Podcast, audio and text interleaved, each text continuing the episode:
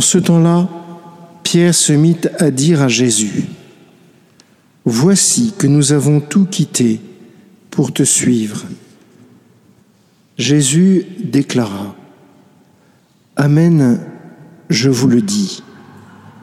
Nul n'aura quitté à cause de moi et de l'Évangile une maison, des frères, des sœurs, une mère, un père, des enfants ou une terre, sans qu'il reçoive en ce temps déjà le centuple. Maison, frères, sœurs, mère, enfants et terre, avec des persécutions. Et dans le monde à venir, la vie éternelle. Beaucoup de premiers seront derniers, et les derniers seront les premiers. Voilà un texte que nous connaissons par cœur, enfin j'imagine, ne serait-ce qu'à cause des gains extraordinaires. Pour ma part, je n'avais pas de sœur, j'en ai au moins six, donc c'est bien presque le centuple, sans compter tout le reste, et toute la communauté qu'il y a derrière.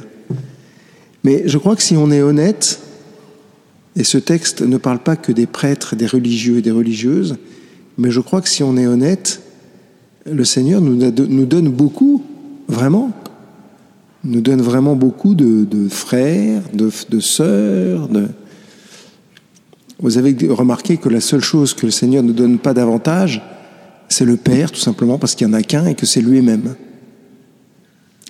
Et ce sur quoi je voudrais insister aujourd'hui, c'est juste un détail c'est que bien sûr le Seigneur nous appelle, vous comme moi, comme les sœurs, à nous donner, à faire du bien, à répandre son amour, sa parole, à agir en son nom pour répandre le bien autour de nous. Ça, je pense que nous le faisons du mieux que nous pouvons, tous. Mais il y a une chose qui est indispensable, c'est de renouveler ce don, de renouveler ce don de nous-mêmes. Peut-être que ce don nous l'avons fait un jour, il y a 10 ans, 20 ans, 30 ans, 50 ans, 60 ans, je ne sais pas, ou deux jours, ou trois jours.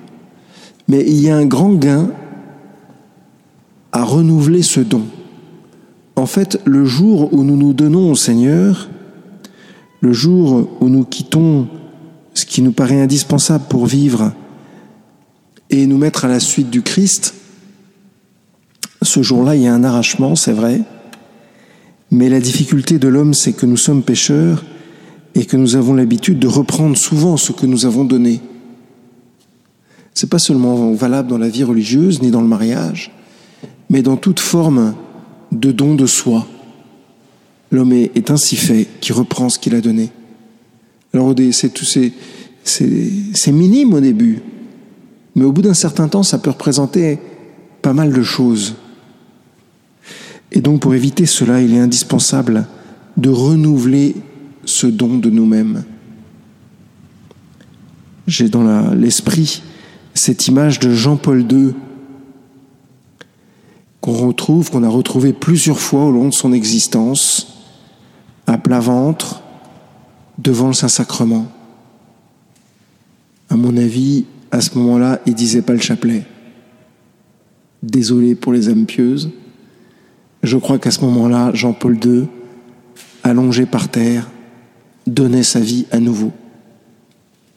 Et si on l'a retrouvé plusieurs fois comme ça, c'est pas par souci esthétique, ni pour alimenter notre sensibilité, c'est parce que Jean-Paul II avait simplement trouvé que c'était le meilleur moyen pour vivre heureux d'être donné et que ce don devait être renouvelé. Demandons cette grâce juste pour aujourd'hui, et eh bien de renouveler ce don de nous-mêmes au Seigneur pour que le Seigneur puisse faire avec chacun d'entre nous des merveilles. Amen.